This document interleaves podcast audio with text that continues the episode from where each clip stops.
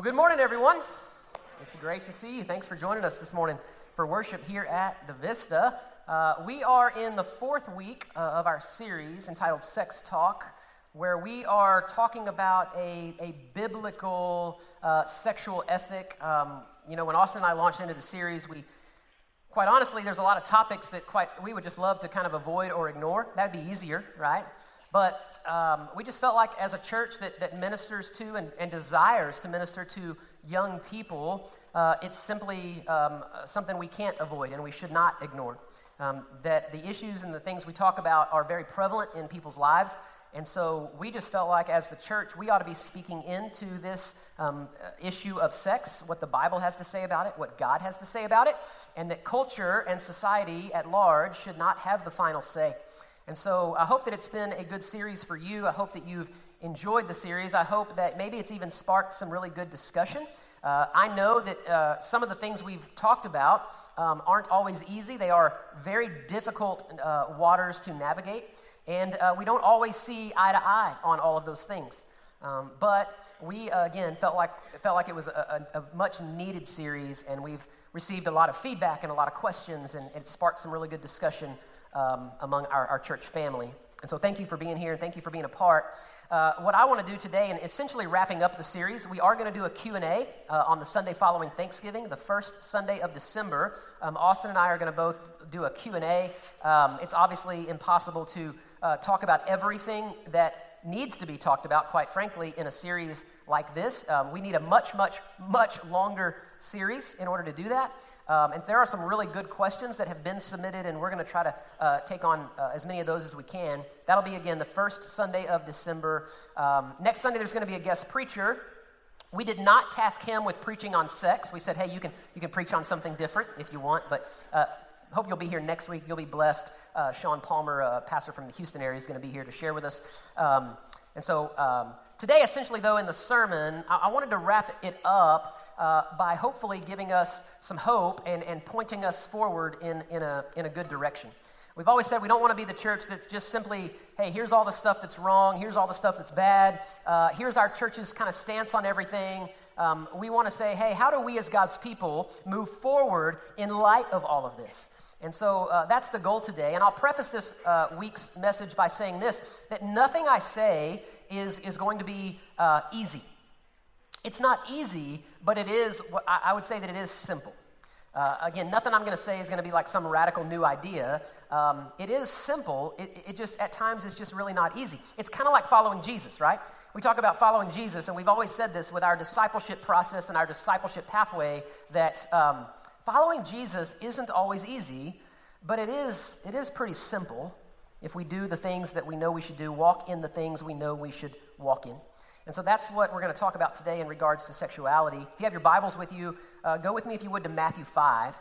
Matthew chapter 5 is where we're going to start and see what Jesus had to say to his followers um, in the midst of culture. And, and we'll use that as kind of a, a launching pad for where we're going to go um, this morning. Matthew chapter 5. I would also remind you that on our series page, there is uh, some resources, some links to some resources for you, um, information, some books, some websites, some things that um, as you continue the struggle uh, in, in, in sexual freedom, there's some, hopefully, some things that would be of great benefit for you there. Matthew chapter 5, this is the Sermon on the Mount. This is the longest uh, sermon we have recorded uh, that Jesus ever uh, taught, preached. And um, in Matthew 5, beginning in verse 13, here is what he says He says, You are the salt of the earth. But if the salt loses its taste, how shall its saltiness be restored? For it is no longer good for anything except to be thrown out and trampled under people's feet. You are the light of the world. A city set on a hill cannot be hidden. Nor do people light a lamp and put it under a basket, but on a stand, and it gives light to all in the house. In the same way, let your light shine before others, that they may see your good works and give glory to your Father who is in heaven. So, Jesus, here in this text, he's telling his followers um, they are to be salt and light. Maybe you've heard that before, that we should be salt and light.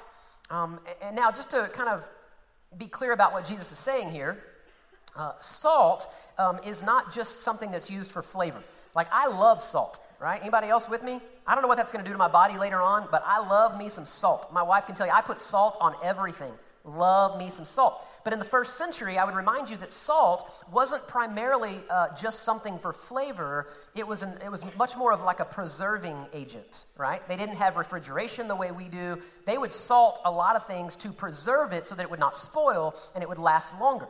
So when Jesus says that we're to be the salt of the earth, um, what he's talking about in part is that we should be agents of, of preservation, if you will, in our culture and in our society. And, and what I mean by that is that we don't just follow the winds of culture wherever they blow. Make sense?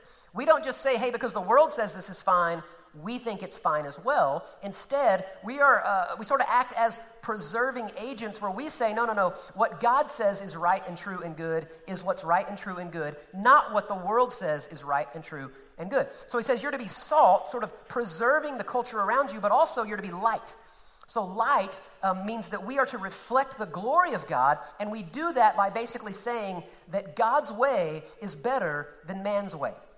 God's way, we show the world the glory of God by revealing that God's way is better than man's way. So, the very first thing he says here is we are to be salt and light, where we are preserving agents in our culture who reflect the glory of God and reveal that God's way is better than man's way. Um, and so, as we talk about how we can be salt and light, and as we talk about a way to move forward here, um, again, I, I, would remind you that. Um, what, what we're going to talk about is not, it's not like some revolutionary thinking. It really is quite simple, but it's often, every point, very, very difficult. And I'm going to roll quickly through the first two and spend a lot of time on, on the third one.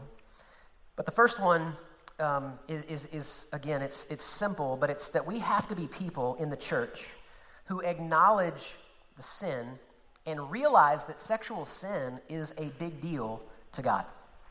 Sexual sin is a big deal to God. Again, our culture says that that is not true. Our culture says as long as there's consent, it's fine.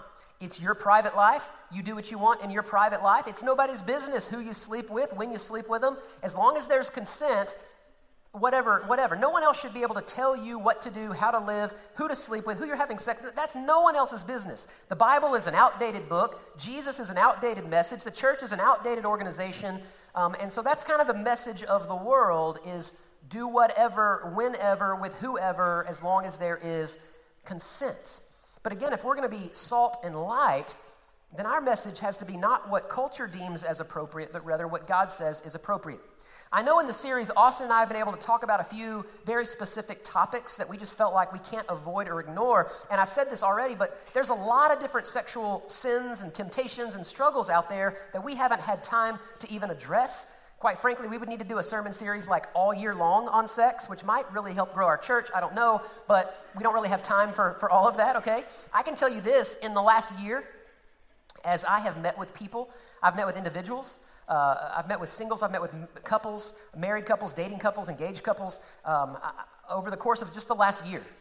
I have had conversations with those that, that, that, struggle with all different types of sexual sin, with couples that are living together, sleeping together, and they're not married, uh, engaged or, or pre married couples that are sleeping together because, hey, they're going to get married, so it must be okay, right? Um, I've had others that um, have struggled with uh, uh, couples that have, that have, there's been affairs, there's been adultery, and they're trying to figure out how to navigate and get over those things and, and work through some of that stuff. I've had couples that have gotten wrapped up in worlds they never thought they would ever be in, like open marriages, swingers groups. And listen, I know we hear that stuff and we think, that's just some that's that's stuff you see in the movies, or that's somewhere else. I'm telling you, it's not somewhere else. It's it's in our own community. It's in our own city. There's all kinds of sexual sin that is just rampant in our culture. And again, our society says it's fine, it's no big deal. But we have to realize, as, as God's people, that we're called to be salt and light. And the first step is to acknowledge that it, it, it is sin and it is a big deal to God. It is a big deal to God. In fact, look with me, if you would, in Matthew 5 over at verse 27.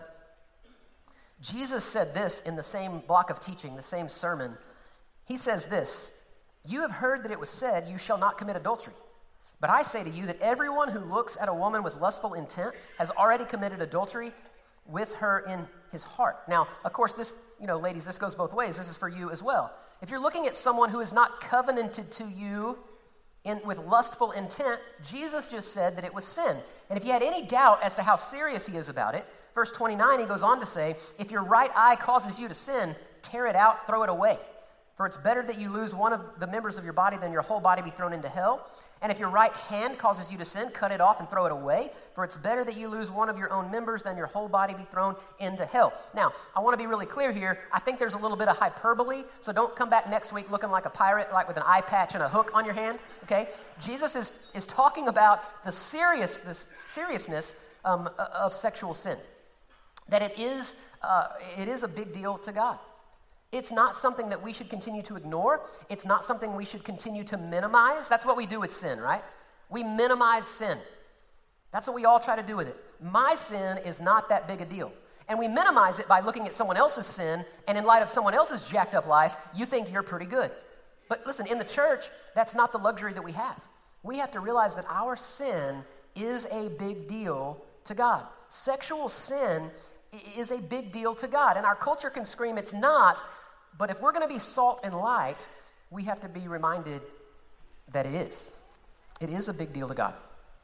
So, what do we do about that? I mentioned this one a few, a few weeks ago, and so I won't camp out here a lot, but I mentioned confession and repentance. Confession and repentance have to become regular habits and patterns among God's people. Confession and repentance must become regular habits and patterns for God's people, where we learn to drag our sin from the darkness into light.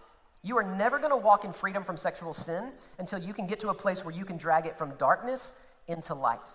Where there are people around you that can hold you accountable, love you, pray for you, encourage you in the fight, in the struggle. I've said this before, but as people who pattern our lives after Jesus, there is one thing Jesus never had to do that we must do, and that is to repent.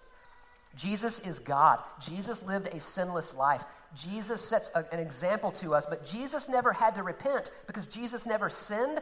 You and I, as broken sinners, we must learn to repent, to confess and to repent. 1 John 1, verse 9 says that if we confess our sin, he is faithful and just and will forgive us of our sin and cleanse us from all unrighteousness. It's a beautiful promise. That if we're going to walk in freedom and be forgiven, we've got to have confession and repentance as regular patterns and regular habits in our life. So the first thing is don't minimize, don't ignore. Acknowledge it as sin, um, realize it is a big deal to God. Then confession and repentance must be regular habits and patterns. And the third one, where I really want to spend a lot of time this morning, is that we must receive then and live in the grace and the forgiveness and the love of Jesus. This one is really, really difficult when it comes to sexual sin. Both sexual sin that you have committed and many that have had sexual sins committed against them. To learn to walk in the grace and the forgiveness and the love of Christ. The reason this is so hard is because I think, I think all sin, but in particular sexual sin, it brings with it an unbelievable amount of shame and guilt and condemnation, right? Sexual sin, it just, it just brings with it a great deal of, of, of guilt, shame, and condemnation. And it's really hard because we often live then with the weight of that guilt, shame, and condemnation, um, both over what we have done and what has been done to us. And over the last several decades in the church, uh, there's been this, there's, there was this movement, uh, kind of called, we call it the purity culture movement, where basically the church had really good intentions. Um, the good intentions were to help teach young people in particular how to walk in sexual purity. And they would read some text about Paul and walking in purity, and they, they, it was this whole marketing campaign. I mean, there was everything true love waits, and I kiss dating goodbye. I mean, there's all kinds of stuff put out about how to challenge young people to walk in purity. Um, and again, I, I think they were well meaning. I think the goal is certainly good. But the problem is that along with all of that came heaping on an unbelievable amount of shame and you know, guilt and condemnation. Um, for example, I'll give you an illustration. If you grew up in a youth group and you were in any youth group in an evangelical church in like the 90s or the 2000s, you probably heard a youth minister give an illustration, uh, something like this, right? Where he would, he would bring like a flower to the sexual purity talk. Some of y'all are like, oh yeah, I remember the flower talk, right? And he'd bring a flower, and the flower's beautiful, right? It's got all these petals on it, and it's just a beautiful flower. And then he would say, Man, isn't this flower gorgeous and beautiful? Here, you guys take the flower and pass it around, right? Like, like everybody smell, everybody feel the petals. They feel so soft. Everybody, everybody take the or just, just pass it around and I'll get it back from you later. And then he goes on for 20, 30 minutes to talk about sexual purity and not giving yourself to everybody and, and how important it is to, you know, abstinence and, and, and the whole deal. Then at the end of the talk, he would get the flower back, right? And after it had been passed around to however many students were in your youth group, it's pretty jacked up flower, right? I mean, it's, it's broken, there's petals missing, it's all wilted. I mean, it's just, it looks really, really bad. And the illustration would be this is what happens when you don't practice sexual purity. When you just give yourself to anyone, you end up looking like this flower. And who would want this flower, right? And so, like, you know, the really, really self righteous people in the youth group are sitting there going, that's a great illustration. But most of the people in the youth group were sitting there going, I'm the flower, right? Most of them were like, that's me, right? And so what happens is if that's you, then you feel an unbelievable amount of guilt, shame, and condemnation because you're the ugly flower that nobody wants. But then when you read the gospel and you see that, you know, Jesus wants the flower, right? Like, Jesus came and he died so that you could be cleansed and set free from all that stuff. And so the illustration really falls apart. And rather than pronounce the freedom found in Jesus, what happens is the church is preaching condemnation, shame, and guilt, right? And so we've got to learn to walk in the grace and the forgiveness and the love of Christ. And I say walk in, live in this, because it's not this one time thing. It's something we have to continually learn to walk in and celebrate and live in. I'm going to show you a couple of places in Scripture where this um, lack of condemnation really plays itself out. Over in John chapter 8, the Gospel of John chapter 8, some of you are really familiar with this story. There is a woman who is literally caught in sexual sin. She's caught in the act of sexual sin. Uh, John chapter 8, and then the Pharisees, they're trying to uh, trap Jesus, and so they, they, they catch her in this act, then they bring her and they throw her at the feet of Jesus, who is teaching um, and, and here's how the story plays itself out John chapter 8, uh, I'll begin in verse 3. It says that the scribes and the Pharisees, they brought a woman who had been caught in adultery. I've always found it interesting they don't bring the man, right? They just, caught in the act of adultery, they just bring the woman. Interesting. They place her in the midst and they said to him, Teacher, this woman has been caught in the act of adultery. Now, in the law, Moses commanded us to stone such women. So what do you say? And this they said to test him, that they might have some charge to bring against him. And Jesus bent down and wrote with his finger on the ground. This is the only thing Jesus ever wrote, by the way. Jesus didn't write a book. He didn't like he didn't have a blog, you know, that he sent out regularly. Nothing. He didn't write anything. This is the only thing we know Jesus ever wrote was when he knelt down and doodled a little something in the dirt, right here in John chapter 8. Verse 7 says, As they continued to ask him, he stood up and said to them, let him who is without sin among you be the first to throw a stone at her. And once more he bent down and wrote on the ground. But when they heard it, they went away one by one, beginning with the older ones, and Jesus was left alone with the woman standing before him. Jesus stood up and said to her, Woman, where are they? Has no one condemned you? And then look what he says in verse 11. She says, No one, Lord. And Jesus said, Neither do I condemn you. Go, and from now on, sin no more. So, literally, the only person on the planet that had the right to condemn the woman, the only person on the planet that lived completely and totally without sin and had every right to condemn her, says, I don't condemn you. I don't condemn you. Go and, and, and sin no more. Go and, and be better. He, he doesn't say, go and keep doing what you're doing, to be clear. He doesn't say, just continue living in sin. But he doesn't pronounce condemnation, guilt, and shame on this woman who was caught in the act. Over in Romans chapter 8, the Apostle Paul is writing to the church. I love this verse. Beautiful verse. Highlight it, underline it. You know, this is a really important verse if you're going to walk in purity and, and, and in freedom uh, of sexual sin. Romans 8, verse 1. There is therefore now no condemnation for those who are in Christ Jesus.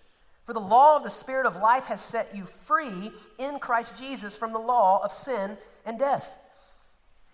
So, again, the church is like well meaning and the, uh, the goal of, of teaching and challenging young people to walk in purity. But the problem is, what was happening is the opposite effect of what Jesus was saying and what the gospel really says. And that is that if you're in Christ, there is no condemnation for those that are in Christ Jesus. And so we've got to learn to walk in that kind of freedom. And I've thought a lot this week about how, you know, how do we, how do, we do that? And again, I really think the answer is, is quite simple, and that is a more full understanding of the gospel. It's, it's living in the reality, it's living in uh, a, a, more full understanding of the gospel. Here's what I mean by that. Um, when we talk about Jesus died for your sin, which if you're here, um, eh, eh, hopefully you've, you've heard that before. Um, and if you haven't, please know Jesus died for your sin, right? Like that's the whole, that's, that's the gospel. Jesus, sinless, goes to a cross, gives up his life on the cross. And so uh, the idea there is we call it penal substitutionary atonement. That means that Jesus took your place. Jesus um, absorbed the wrath that was rightfully due your sin and mine. Um, the theological term for this is propitiation. Maybe you've seen that. It's in the New Testament quite a bit propitiation. There's a lot of verses in the Bible that use this word propitiation. Ah, one of them's over in 1 John, uh, 1 John chapter 4, verse 10. In this is love, not that we have loved God, but that He loved us and sent His Son to be the propitiation for our sin. Propitiation basically means that Jesus paid your penalty. He paid the price for your mistake. He paid the price for all of your sin. That's what He's doing when He goes to the cross. He's offering himself as the propitiation for your sin. And we've talked about this before. God is a righteous and a just God. God can't just sort of like pretend sin is no big deal.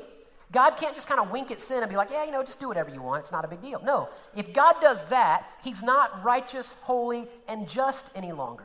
So God must pour out his righteous wrath on sin. The good news of the gospel is that instead of that punishment going to you, death and hell, Jesus takes your place.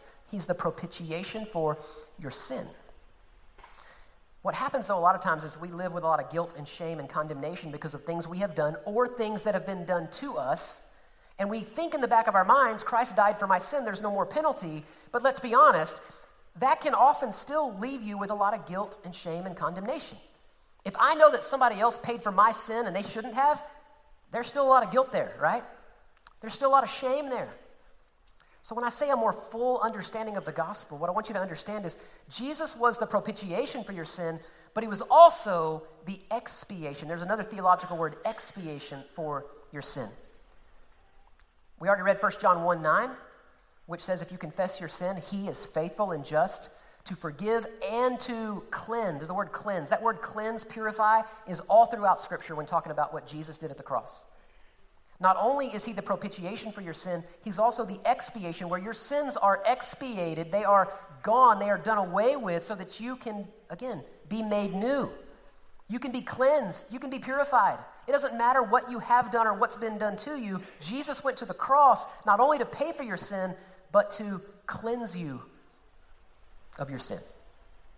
Again, we get this idea. You can go all the way back to the Old Testament in Leviticus chapter 16, and I know uh, we're not going to turn there just for the sake of time, and I'm sure all of you read Leviticus this morning, so we don't need to refer to that. But Leviticus chapter 16, here's what happens on, uh, on the Day of Atonement. This was the day for God's people to, to have their sins uh, confessed and, and, and, and, and basically symbolically atoned for um, every single year. On the Day of Atonement, basically the priest, the high priest, would take two goats, two different goats and one of those goats uh, would be sacrificed. One of those goats would be slaughtered. And, and, symbolically, again, the blood of the goat would, would atone for the sin of the people. So the goat would literally take the payment, would take the death that people should die, would the, the, pay the price. One goat would pay the price by being slaughtered. And again, this is all foreshadowing the cross and what Jesus would do one day, right? Jesus would go to the cross as the Lamb of God who takes away the sins of the world, and he would be slaughtered on a cross for our sin, paying the penalty. He became our sacrifice. That was one goat, but there was another goat as well. And the other goat, the priest would lay his hands on the second goat and confess all the sins of the people, and then that goat would be set free to go into the wilderness, right? That goat would be set free, showing that the people's sin is, is, is gone. it is, it is removed. They can once again be clean. They can once again be pure. We call that the scapegoat. You ever wonder where you get that analogy of a scapegoat? Leviticus chapter 16. One goat is sacrificed and slaughtered. One goat is the propitiatory goat, if you will. The other goat is set free into the wilderness. It's the expiatory goat that says, not only is your penalty been paid, but you are also cleansed and purified from all of your junk and your filth and your dirtiness. And the reason this is so important when we say a more full understanding of the gospel is because I know there are people in our church in all three services, probably all of us to one degree or another, who would have to admit we have blown it, we have failed miserably when it comes to sexual sin. I think if we're honest, we just have to say that. That it is a big deal to God, and we have to acknowledge it and repent and confess. But the good news of the gospel is that Christ has paid for the penalty, but he's also cleansed you, he has purified you. That you you no longer have to live with the guilt and the shame and the dirtiness and the filthiness. That, that, that because of Christ, God doesn't see you as the dirty, wretched, filthy sinner. Instead, he sees you as the spotless, blameless, pure bride of Christ. So I know there are people that, that struggle because of sins you've committed and things that have been done to you, and we certainly don't want to ever minimize those things. But I need you to know there is therefore now no condemnation for those that are in Christ Jesus. That He's already paid the price for your sin. He's also died so that you can be cleansed, you can be purified. You don't have to live with that any longer. And I think going back to the way we started, if we're going to be salt and light in our world, if we're going to be agents of preservation in our culture who reveal the glory of God by showing that God's way is better than man's way, then we have to be able to acknowledge that it's a big deal and we have to be able to practice confession and repentance. And we have to be people that learn to receive and live in the grace and the forgiveness and the love of Jesus. That's how we're going to show the world that God's way is better. Let's pray together this morning. Father, we are grateful today for your great sacrifice for us at the cross and all that that means. God, it is hard for us to even fathom a love that deep. So, as humbly as we know how, God, we just say thank you for the cross. We thank you that you have paid the penalty for our sin. And God, we thank you that you have died to cleanse us and purify us from our filthiness and our unrighteousness. Father, I pray that we would be people as the church that live in that reality with a full understanding of the gospel and a full understanding of what you've done for us. And God, that we might live then in freedom. Help us to live in freedom from those things. Help us to be salt and light in our world where we reveal that your way is better. We pray this in Jesus' name. Amen. We want to give you just a moment, as we always do, just to respond. Maybe you need to spend some time where you are this morning with the Lord in just prayer, confession, repentance. Maybe you need to talk or pray with someone. You need to start today uh, the process of dragging that sin from darkness into light. There'll be someone back there by the sound booth. You're welcome to talk with them. Maybe you need to go to someone else and just talk with them, pray with them, whatever you want to do. Maybe you want to uh, do something a little more tangible where you remember the sacrifice of Christ for you. That's what communion is for. There are some communion stations set up around uh, the auditorium, and we'd invite you during the song, if you'd like, to make your way to one of those. Take a piece of the bread that represents the body of Christ. You can dip that there in the juice that represents the blood of Christ, or you can take some of the pre-packaged communion elements. And just remember the sacrifice of Jesus for you. That he is the propitiation for your sin, he's also the expiation for your sin. Maybe you want to stand, sing, celebrate, worship, give an offering. You can do that on your way uh, out. There's giving boxes. But however you want to respond uh, this morning, we just want to give you some time and space to do that. Uh, thanks again for being here today. Gratefully receive that news today and to obey it. We pray all this in Jesus' name. Amen.